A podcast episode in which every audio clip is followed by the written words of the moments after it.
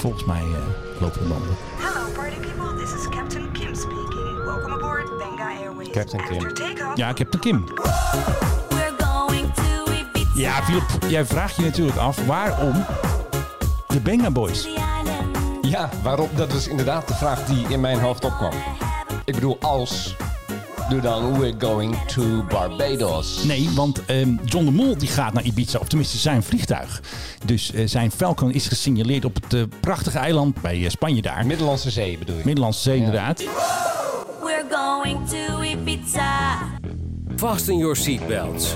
Je luistert naar de Mike High Club.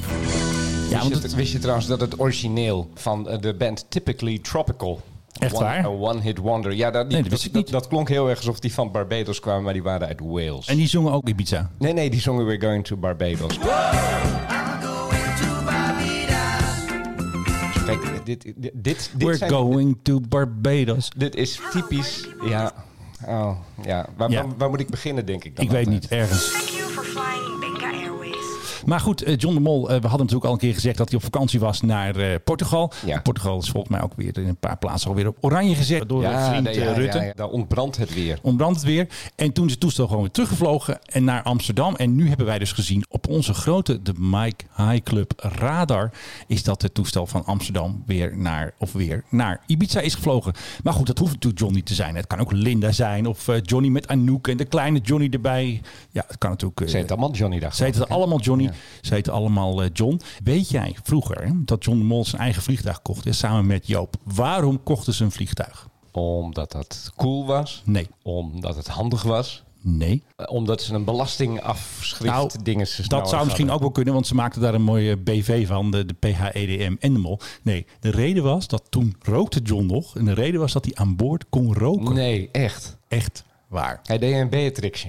Eigenlijk wel, ja, dat komt dan weer samen zo. Ja. Ik weet nog dat een paar jaar geleden stond er ergens een, eh, een interview met een, met een man die heel erg fanatiek roken was. En die was ook van de stichting Rokersbelangen, weet ik veel. Nou ja, die idioten. En die klaagde erover dat hij moest vaak voor zaken naar Amerika. En toen had de laatste maatschappij, en dat was Royal Jordanian, die had afgeschaft dat je aan boord mocht roken.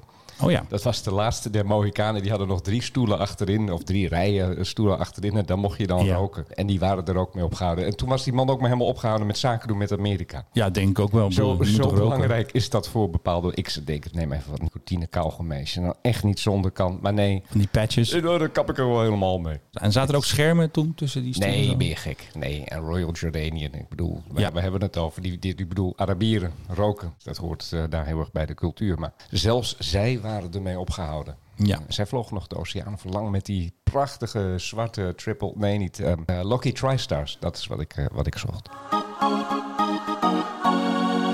van de Falcon 7X van John is natuurlijk een kleine stap naar de nieuwe Gulfstream, of eigenlijk, sorry, de jong gebruikte Gulfstream G650. De luchtmacht heeft bekendgemaakt via een tender. Dat zijn er van die websites, dan kun je op intekenen. Want de luchtmacht zoekt, was al bekend, zoeken een eh, vervanger voor de Gulfstream 4. Die was trouwens eh, weer in het Midden-Oosten. Die is naar Israël geweest en naar Libanon. En Nederland heeft nog steeds troepen in Libanon. Dat heet dan een rotation. Maar goed, het is dus nu duidelijk, we willen een grote bak. Die Gulfstream 4 die valt natuurlijk van ellende uit elkaar. Daar hebben we het hier vaak eh, over gehad. En er is natuurlijk allemaal gedoe mee, allemaal onderhoud. Dus ze willen nu een echte bak, maar geen nieuwe. Ze willen een G650. The Gulfstream G650ER. En dat is best een mooi vliegtuig. Het is een prachtig toestel. Schitterend. Ik, heb, ik heb even wat plaatjes gezien. Wow. Van Ja. binnen. Maar echt, wow. Daar zit je wel eh, als een eh, vijf sterren... Ik weet niet hoeveel eh, sterren generaals ze kunnen hebben... maar volgens mij zit je er als een vijf sterren generaal in. Ibiza begint ook met wow. Nou, dat bedoel ik. Kijk, dus dat moet wel goed zijn. The Gulfstream G650ER is in a class by itself. Ik Nee, denk dat eh, Barbara Visser zich daar al in ziet zitten. Als hij op tijd komt. Ja, ja, ik vind het eigenlijk heel on-Nederlands. Zo'n mooie grote bak met Eigenlijk veel, wel. veel luxe en leer. Superior cabin comfort. Maar je hebt ook van die dingen, daar kun je dan je champagne fles inzetten. Heb Ik denk niet dat ze dat... gezien? Ja, maar die halen ze er wel uit, denk ik. Maar je koopt hem gebruikt, dus stel nou dat de vorige eigenaar, dat was dan... Ja, maar hij moet allemaal klaar worden gemaakt. En eh, er zit ook geheime communicatieapparatuur in. Als je de tender leest, dan moet je je opgeven voor de tender. Want je krijgt ook allemaal dingen te horen die natuurlijk geheim zijn. Ja. Maar dan moeten natuurlijk van die lasers in om eh, raketten neer te knallen. En nou, niet te knallen, maar te storen. En ik belde dus meteen even met zo'n vliegtuighandelaar. En die had er eentje staan. Die zit in Zwitserland. Een Global Jet. Het was toevallig een Nederlander. Natuurlijk heeft hij hem staan. Die had er echt eentje staan die aan de eisen voldoet. Want hij mag dus niet ouder zijn dan 2012. Er moeten 14 mensen in kunnen. En eh, ik geloof dat die van hem, nou, ik zet hem wel even in de show notes, dan weet je precies welke het is. Ik dacht iets van 40 miljoen of zo. Zo koop je toch? Ja, dat is eigenlijk best wel goedkoop. The G650ER delivers an extraordinary travel experience. De tender duurt tot augustus en iedereen kan zich dus intekenen. Dus een oproep als u een gebruikte G650 heeft staan ergens in een garage of zo, of ergens op een vliegveld. Of Je gebruikt hem niet je meer. gebruikt hem niet meer. Nee. Dan eh, DMO, mijn grote vrienden, Defensie Materieelorganisatie. Ze zetten ook gewoon het 06-nummer van de dame van DMO die erover gaat. Zetten ze gewoon in de tender. Kan iedereen zien. Ik denk niet dat het de bedoeling is dat, eh, dat je haar zomaar gaat bellen of zo. Maar goed, zo werkt dus een tender. Lachen, gieren, brullen. Hey, Ja. Maar zou hierbij ook in het achterhoofd hebben gezeten bij die mooie bak? Daar kunnen de, de koning en de prinsesjes dan ook eens een keer mee? Ik denk het wel, want daar hebben ze wel eens mee gevlogen. En de reden, hebben wij hier ook wel eens gezegd, dat ze nooit zo vaak vlogen met de Gulfstream, is omdat hij vaak in onderhoud Ja, stond. was er altijd kapot. En hij is, natuurlijk Ja. ook, hij is natuurlijk ook redelijk klein voor als je ook nog een paar nannies en wat bewaking en Ja, dergelijke dus mee deze is ook wat groter, kunnen wat meer mensen mee. En eh, hij kan ook verder, hij kan ook hoger, hij kan sneller. Outstanding speed and range. Het lijkt bijna al een verkooppraatje. En de koning in zijn begroting en zijn vliegbegroting, daar staan ook altijd... Hij mag er mee, hè? Hij staan nog een aantal uurtjes eh, geboekt. Combining unequaled productivity, endurance, and comfort. Ik denk dat een van de gedachten hier ook achter is van zo'n 737 naar eh, Griekenland met het Koninklijk Nou, het gaat gebeuren straks hoor. Dat- Ik zit al ja, klaar. nee, ze doen het wel, maar dat is eigenlijk wel erg enthousiast. ja, Dus dan hebben we gewoon een slag kleiner nodig. Nou, dan hebben we die eh, G650 of de Precies. G650, zoals jij hem noemt. En waar ze hem ook vaak voor gebruiken is zeg maar voor eh, schurkenstaten met kortere landingsbanen, met iets minder verharden. Weet je wat, dan kan de 737 kan naar nooit landen. en het voordeel ja. is, een luchtmachtpiloot is opgeleid. Die is toch even wat slimmer. Als die een vijandelijke raket ziet, dan kan hij even wat sneller op de knopjes drukken dan eh, de KLM-captain in de PRGO7, die dat volgens mij ook niet eens heeft. Dus ze vliegen ook wat hoger en wat sneller. Dat stond ook in de brief van Barbara Visser. Hij Ja. vliegt hoger. Ja. Stond er echt in. Waarom moet ik nu ineens aan Alain Delon denken in die ene aircraft film? Welke aircraft film is dat? Ja, nou, dat is echt eh, diep jaren Natuurlijk 70. een Franse jet natuurlijk. Vloog hij dan? Ja, ja, dat zou zo waarschijnlijk. Alleen- Een alleen- Falcon. Ik zie, nou ja, nee, het is een, een echte verkeersvliegtuig, dus het zal een caravel dan zijn geweest of zo. Maar, Ja, zo'n mooi toestel. Maar goed, Al- Alain Delon, die op een gegeven moment, die wordt dus inderdaad ook bedreigd door een van de vijandelijk vliegtuig of zo. Die echt, echt gewoon met een grote bak, die doet een rol. Ja, Prachtig was nou, dat. kan toch? Ik weet niet waarom ik daar nu ineens moet denken. Zomaar even gedachten. Ja, Maar er zijn jouw, gedoe over die Air Force piloot. Ja. Ja, want over gedoe gesproken, mensen zeggen natuurlijk altijd... ja, waarom geen Europese jet? Maar goed, de luchtmacht heeft die Gulfstream al een tijdje. Dus die piloten kunnen zo met een kleine cursus op die eh, G650... die hoefden niet omgeschoold te worden. Want de Belgen hebben net eh, twee Falcon 7X eh gewetleased, zeg maar. Dan krijg je dus een, de bemanning erbij. En dat had Nederland ook kunnen doen, maar wij hebben gewoon de keuze gemaakt. Het wordt een tweedehandsje. En nu mag jij iets zeggen. Ja? Ik dacht, die gaat gewoon door. Maar, nee, maar- nee, dus... Ik heb ook nog een co-host, die moet ook wat zeggen. Oké. Philip, the floor is yours. Oké. Eh, ja, dank je. Kunnen we het even over Lufthansa hebben? Ja, altijd. Ik bedoel, dat is een beetje jouw eh, specialiteit. Weet je... Nou ja. We- weet je wat je zou moeten proberen? Nou, Lufthansa bellen. dat kan niet meer. Nou, probeer ze maar eens aan de lijn te krijgen. Is dat net zoiets als toen met KLM? Nee, KLM heb ik toch een redelijk snel, weet ik nu, antwoord gehad. Ik hoorde deze week echt een geweldig verhaal van eh, mensen die hadden geboekt via tickets.nl. Hoe heet dat? Zijn van die boekings eh, Ja, Vliegtickets.nl. tickets.nl, iets. Naar Amerika met Lufthansa en United. Ja, Oké. De boel gaat natuurlijk niet door, want alles zit op slot. Je komt Amerika niet eens in. Dus die vlucht is ook gecanceld. ja. Dan zou je denken, dan krijg je een mailtje of een telefoontje of wat dan ook. Dat ze zeggen tegen jou van, eh, luister, die vlucht is gecanceld. Nou, dat is al niet eens gebeurd. Er kwam Nee. een heel onduidelijk mailtje. Ik heb hem gezien van, ja, onze, onze mensen zijn ermee bezig om te kijken of de vlucht nog doorgaat. Dat is het allerlaatste wat ze hebben gehoord. Nou, natuurlijk gaat de vlucht niet door. Vervolgens denk je van, ik wil mijn geld terug of ik wil een voucher of ik wil in ieder geval iets. Ja. Nou, eh, nog vliegtickets.nl, nog Lufthansa, nog United heeft Doodstilte. op elke communicatie die werd gestuurd via elk modern medium dat we maar hebben, behalve de postduif, doodse stilte. Helemaal niks. En vervolgens zijn, eh, het gaat om vrienden van mij, die zijn gaan bellen.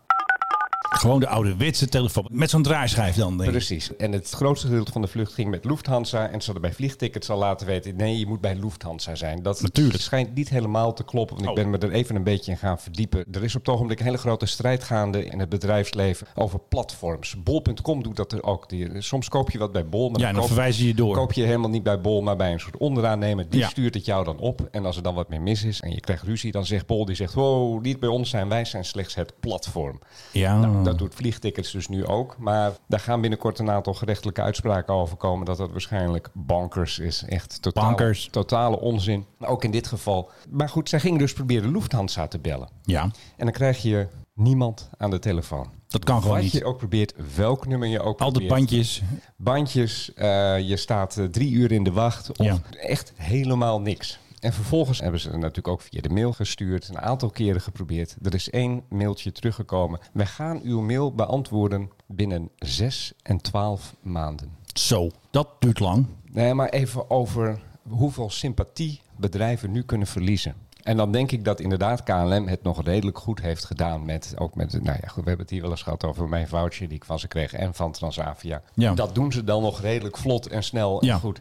Dit speelt al vanaf mei ongeveer, toen zou die vlucht gaan. En tot nu toe nog helemaal niks. Ja, tussen de zes en de twaalf maanden van nu gaan we, hier, gaan we op je reageren. Onderaan de stapel.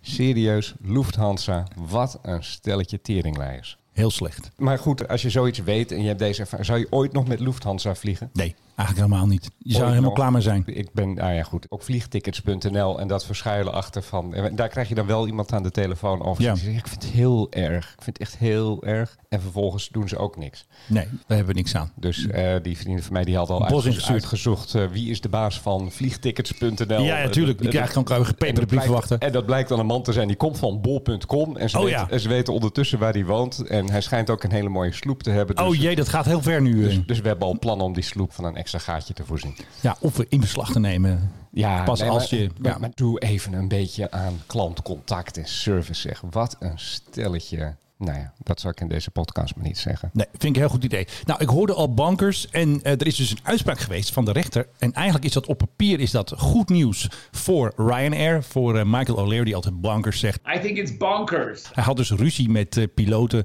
in eh, Eindhoven. En dat ging eh, vooral om of ze daar moesten blijven werken en wonen. Want hij wilde de basis eh, wilde die verplaatsen uit eh, Eindhoven.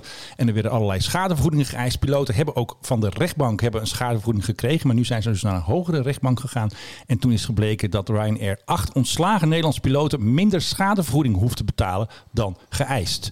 Dus ehm, laten we zeggen dat ze bijvoorbeeld schadevergoedingen hadden gehad tot 425.000 euro. En nu heeft de rechtbank dat dus nu eh, verlaagd naar 100.000 tot eh 175.000 euro. Maar welke van de twee is het nou? 100 of 175? Ja, tot, omdat het zijn natuurlijk is- acht zaken. is het is natuurlijk een eh, verzameling. En de een uh-huh. krijgt dit en de ander krijgt dat. Ik bedoel, Oh, het is natuurlijk niet, manier het, is niet ja. het is geen class action suit van acht piloten Nee, tegen. Het zijn acht zaken. Ik heb op rechtspraak.nl een, zeg maar, een losse zaak gevonden van één piloot. En die verdiende met alle emolumenten en alle pensioen verdiende die 178.000 euro. En die zei gewoon, ja, ik moet nu ergens anders werken. Maar Wacht ik, even, pardon. Hoeveel? 178.000 Bij euro. Ryanair? Bij Ryanair. Ja, met alles erbij hè.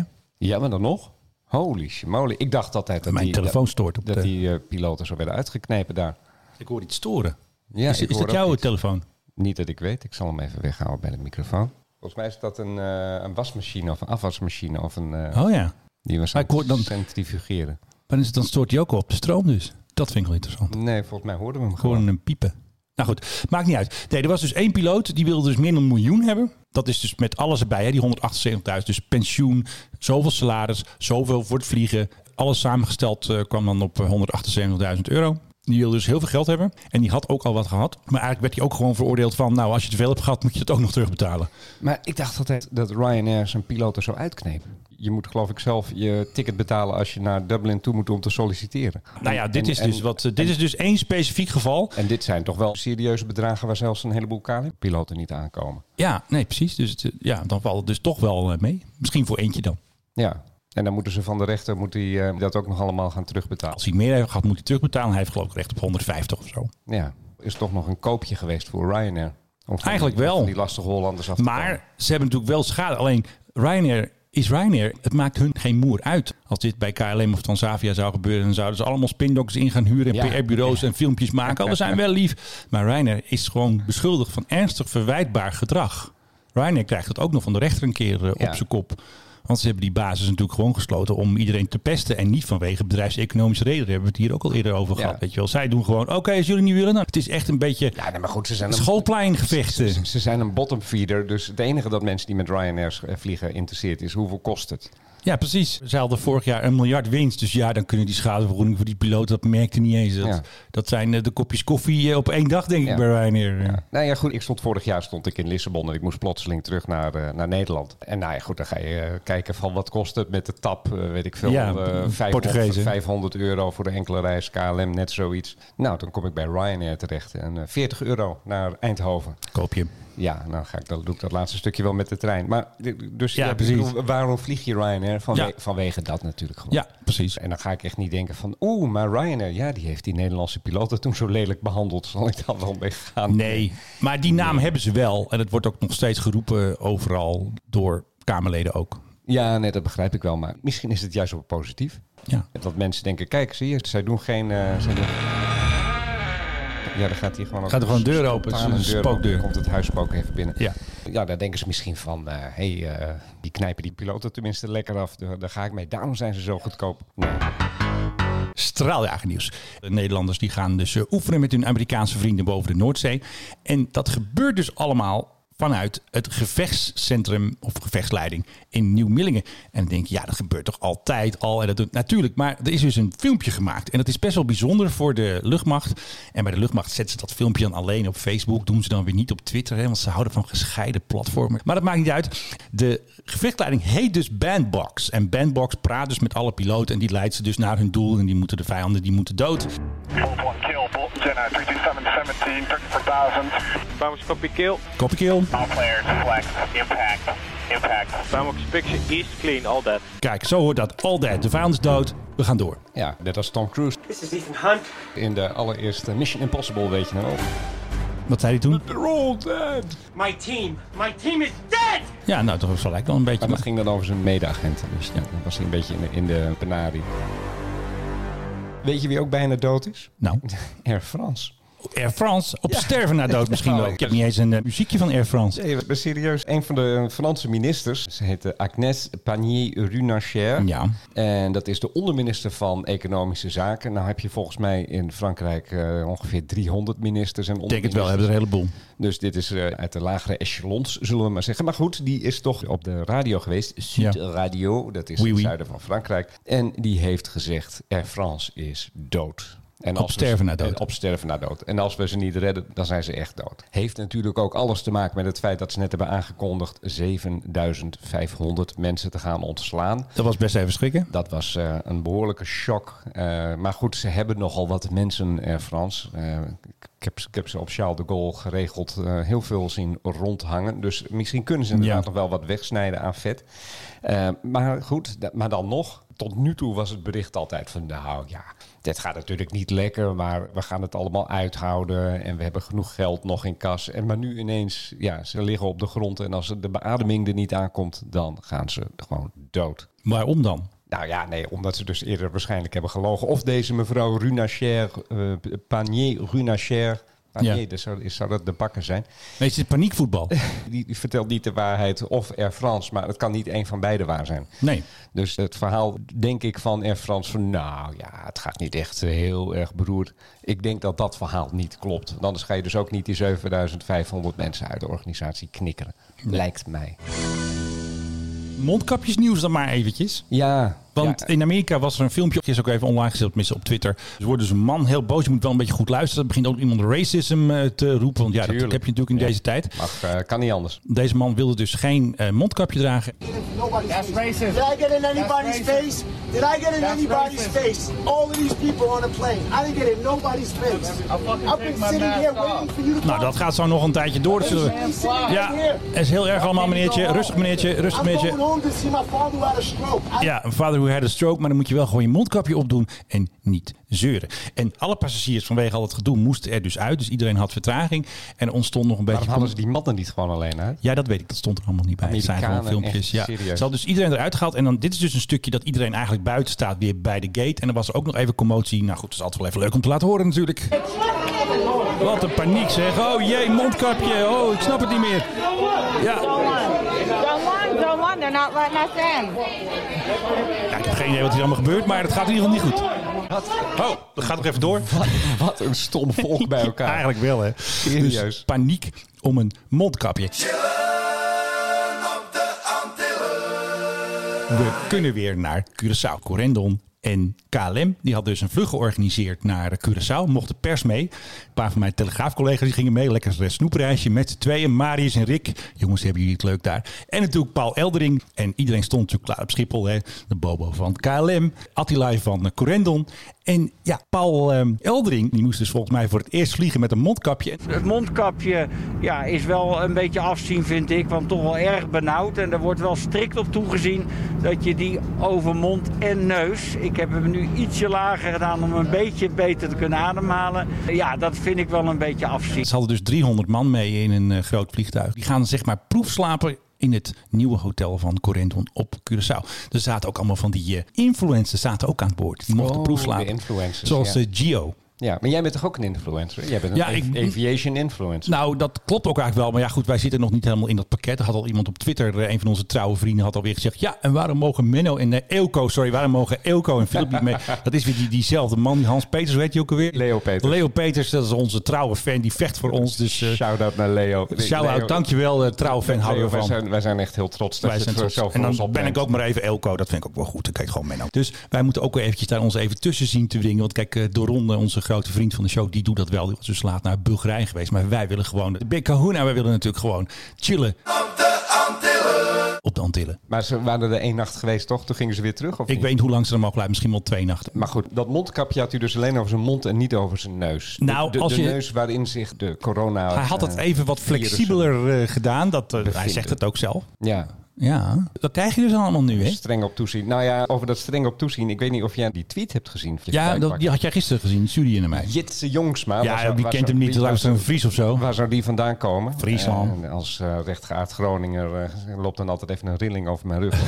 Eh, maar goed, de- die, die twitterde... ben net ingestapt in een vlucht naar Lissabon. Tot mijn verbazing door zowel Schiphol als KLM... geen enkele vraag over gezondheid. Nee. Merkwaardig in een situatie zonder enkele social distancing. Als ik in het dorp een biertje ga drinken... worden er nog meer checks gedaan. Er was ook nog door de Privium gegaan... dus dat weten we nu ook, dat de Jitse die vliegt vaker. En er werd nog wel één passagier van boord gehaald... want die had bij de gate staan overgeven. Kijk, dat moeten we natuurlijk niet hebben, hè? We hadden het er eerder, eh, in een eerdere aflevering al over de totale chaos op Schiphol. Omdat niemand Ja. precies weet welke regels Grote verwarring. wa- waarvoor gelden. En als de bestemming iets eist en dat mag dan weer niet in Nederland, dan is het helemaal grote paniek. Het is natuurlijk raar. Ik bedoel, ik was gisteravond naar een Chinees, Chinees restaurant. En zelfs Shin Int Rest was er Nee, nee, nee. De, de- ietsje hoger in de markt. Dynasty, je kent hem wel, reguliers, bree, dwars. Met die prachtige achtertuin. Daar zaten Tuurlijk. te eten. Maar goed, zelfs daar en alle Ja. obers dragen een mondkapje. En, eh, maar goed, zelfs daar, voordat je binnenkomt, vragen ze... heeft u klachten, wilt u alsjeblieft eventjes de handen desinfecteren? En dan lichten ze je doopcel. En dan pas mag je gaan zitten. En ik Ja. hoor inderdaad meer mensen die eh, deze dagen op Schiphol zijn... die zich afvragen van, eh, hoe zit dat eigenlijk hier met die regels? Want eh, dan mag je Ja. in bepaalde gedeeltes weer zonder mondkapje lopen. En in andere gedeeltes moet je, ze weer, moet je hem weer op. En dan heb je Ja. van die mensen die hebben hem op half zeven hangen. En geldt dat,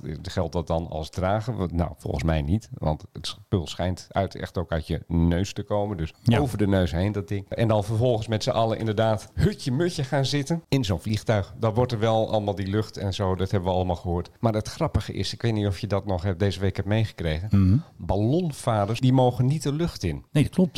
Want dat was de reden, dan sta je in plaats van dat je zit. Ja. Is serieus, Nou, oké, dan sta je. Bovendien, die mensen staan in de open lucht. Ja, wel is een andere reden, want de lucht die circuleert niet in dat mandje. Nou, me dunkt het als je op een paar honderd meter hoogte, wat, wat doen die ballonnen, dat de lucht daar echt, wel. echt wel circuleert. En die lo- ballonvaders die hebben ook allemaal met plastic schermen en daarin geïnvesteerd. Ze doen hun best. Serieus, laat die ballonvaders toch in hemelsnaam eventjes een paar centen verdienen. In wat nog rest van het seizoen. Zo juli, augustus, dat zijn, Ja, ze dat, moeten vliegen, die dat, dingen. dat zijn hun dagen waarin ze het moeten doen. En nou, nou, met volgens een rare bureaucratische rimram mogen die dan weer niet. En mag je wel met z'n allen tegen elkaar aanhoesten in zo'n KLM-toestel. Ja. Ik ben geneigd het niet meer te snappen. Ik snap het ook niet. Wij eh, steunen de Nederlandse ballonvaarders. Ja, Zijn jij wel eens in een ballon geweest trouwens? Nee, maar ik hoor altijd dat ze altijd omvallen. Ze vallen altijd om. Landen kan de- gewoon. Ja, bij de landing. Altijd. En er is altijd een boze boer zegt dan, "Hey, jullie zijn uit mijn land. En dan komen ze die trekker aanscheuren. En is altijd, moet altijd de boer weer betaald worden. Moet de volgende mandje worden opgehaald. Lijkt me wel een keer leuk trouwens. Ja, nee, ik zou heel graag...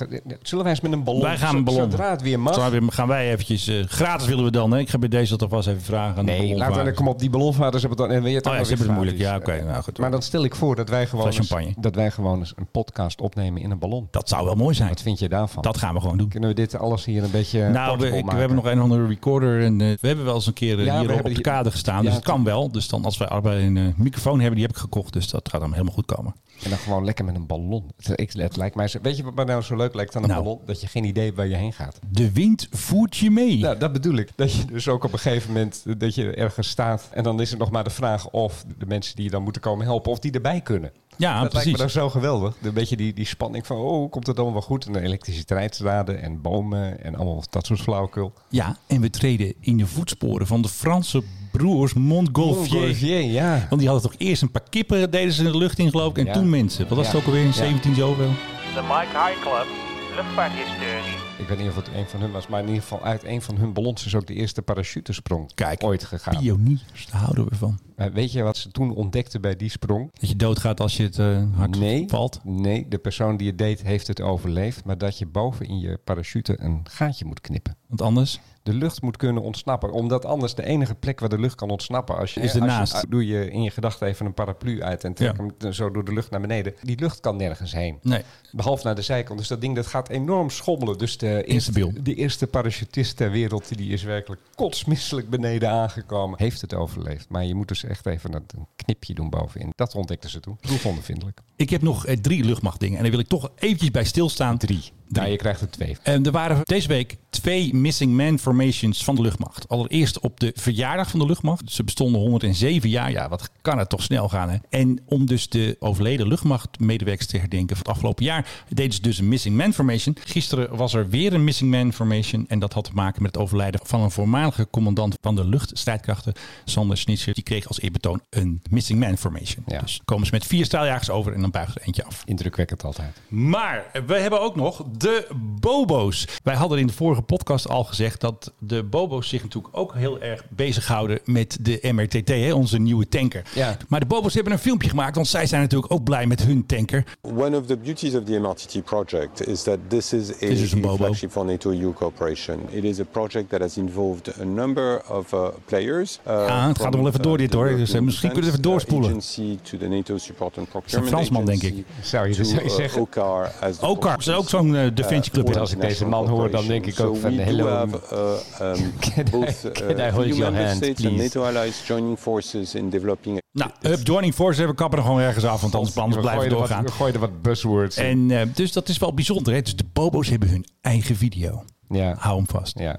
Oh, ik dacht, nou komt er iets. Nee, nou vast. ja, kijk, Nou, ik, maar- eh, maar ik nu- vind. nu nee, heb ik iets. kijk, er was nog een Bobo. Er zaten zeg maar twee Bobo's in het filmpje. Ik denk eentje hebben we wel meer dan genoeg. Had er ook een Duitser? Nee, het leek me een soort Nederlander, maar ik kon het niet helemaal Soort thuisbrengen. Nederlander, Ja, dus- ik kon het niet helemaal aan zijn accent, kon niet helemaal Vlaming. horen of het echt. Het was, niet of zo. het was niet de verkeersleider van Eindhoven, zullen we maar zeggen. Het was eh, een Nederlander die wel ietsje beter Engels sprak, maar Ja. die sprak zeg maar dezelfde taal als de man waar we net doorheen zaten te kakelen. Ook Dus met dat- allemaal buzzwords erin. Allemaal natuurlijk, want Ja, het gaat samenwerking. Television En, uh, Maar wil je nog even iets horen over tankers? klein dingetje. Nou, de Polen hebben geen tankers. Nee.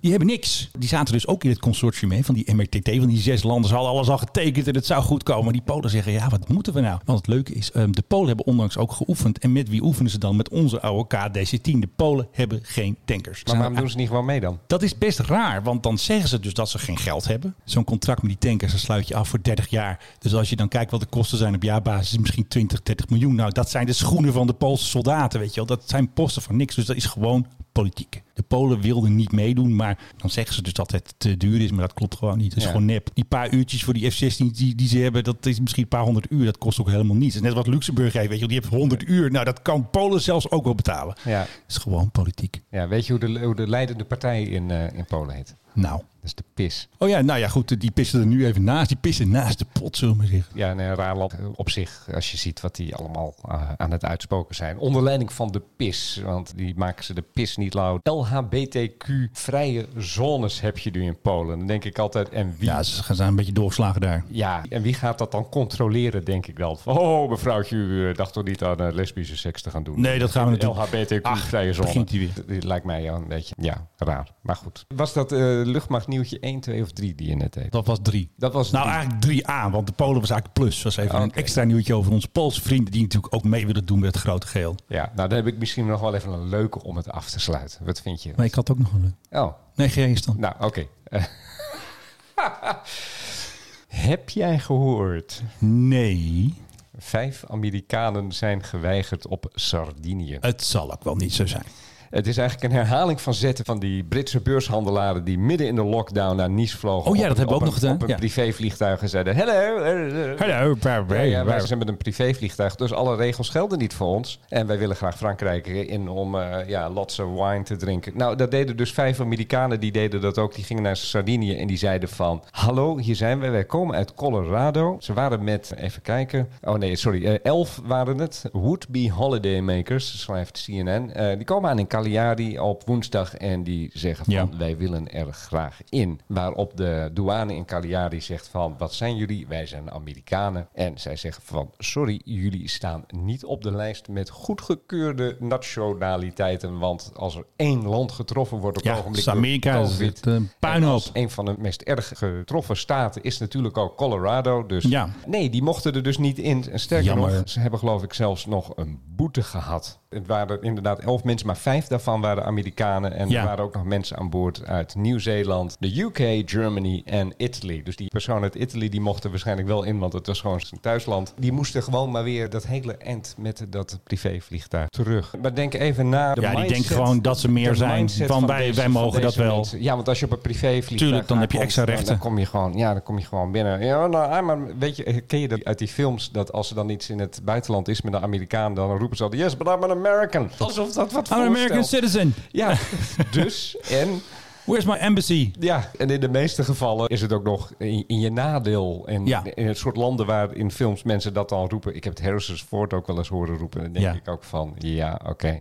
Ja, So you're an American, so what? big deal. Ja, nou oké. Eén ding dan nog, Menno. Ik heb eigenlijk nog twee. Jeetje.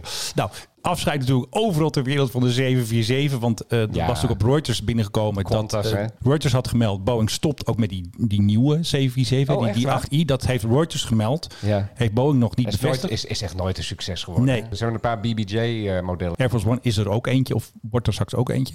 Maar jij zei het al, Qantas in Australië gaan ze afscheid nemen. En dan kun je dus ook eh, een ticket kopen. Wat ik dan het leuke vind, dat is eh, de economy class kost dan 400 Australische dollars. En de business class 747 Australische dollars. En die tickets gaan dus eh, te koop vanaf eh, 7 juli. Dus als je er eentje wilt, moet je erbij zijn. En dan gaan ze dus vanaf Brisbane vliegen. Er zijn ook wel meerdere vluchten, maar deze had ik toevallig gezien op eh, internet.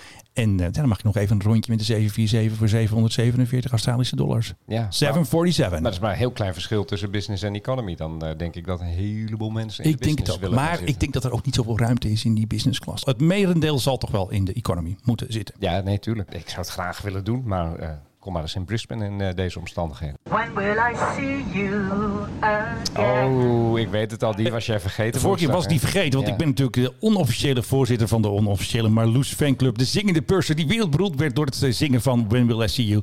Nou, eh, Marloes wil ons wel zien, want zoals jullie misschien wel weten als jullie mij volgen of eh, deze podcast, Marloes maakt foto's. En dan maakt ze niet even een paar kiekjes, zij maakt dus echt eh, reportages van bruiloften en partijen.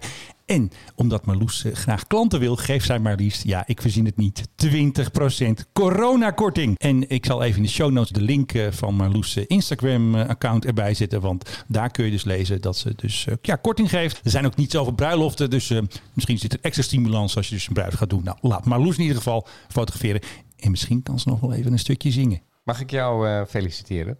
Hoezo? We hebben nog geen 50ste podcast. Nee, dat weet ik. Maar deze, 4th of July. maar deze podcast hebben wij gedaan eigenlijk met verbazingwekkend weinig geluidjes van jouw kant. Joh, en ook uh, huur dat zo? gewoon een Nou, privévliegtuig. Ja, maar goed. Kijk, deze druk ik dan even in. Maar Ja. je hebt je ingehouden vandaag. Nee, dat is niet expres gegaan. Want ik zit altijd weer te denken van geluidjes die ik er later nog in kan monteren. Ja, dat snap dat, jij dat- natuurlijk dat, ook. dat moet je dan natuurlijk ook niet doen. Want dan slaat deze opmerking weer nergens op. Dat is het leuke juist. Weer geen eenheid van mededelingen die we doen in de podcast. En wat je dan Ja, maar dat, dat gebeurt vaker. Ik heb laatst ook hoera hoera erin gemonteerd. hoort. die had ik ook niet. Ja, die hoorde ik, ja. Die vond ik wel leuk overigens. Ja, dus dan kun je dat er gewoon even in doen. het staat allemaal klaar hier. Doet hij het alsnog? Ja, tuurlijk. Nou, en deze geluidloze podcast eh, is dan weer tot een eind gekomen. Ik wil even mijn eh, gewaardeerde co-host bedanken voor de croissant en voor de koffie.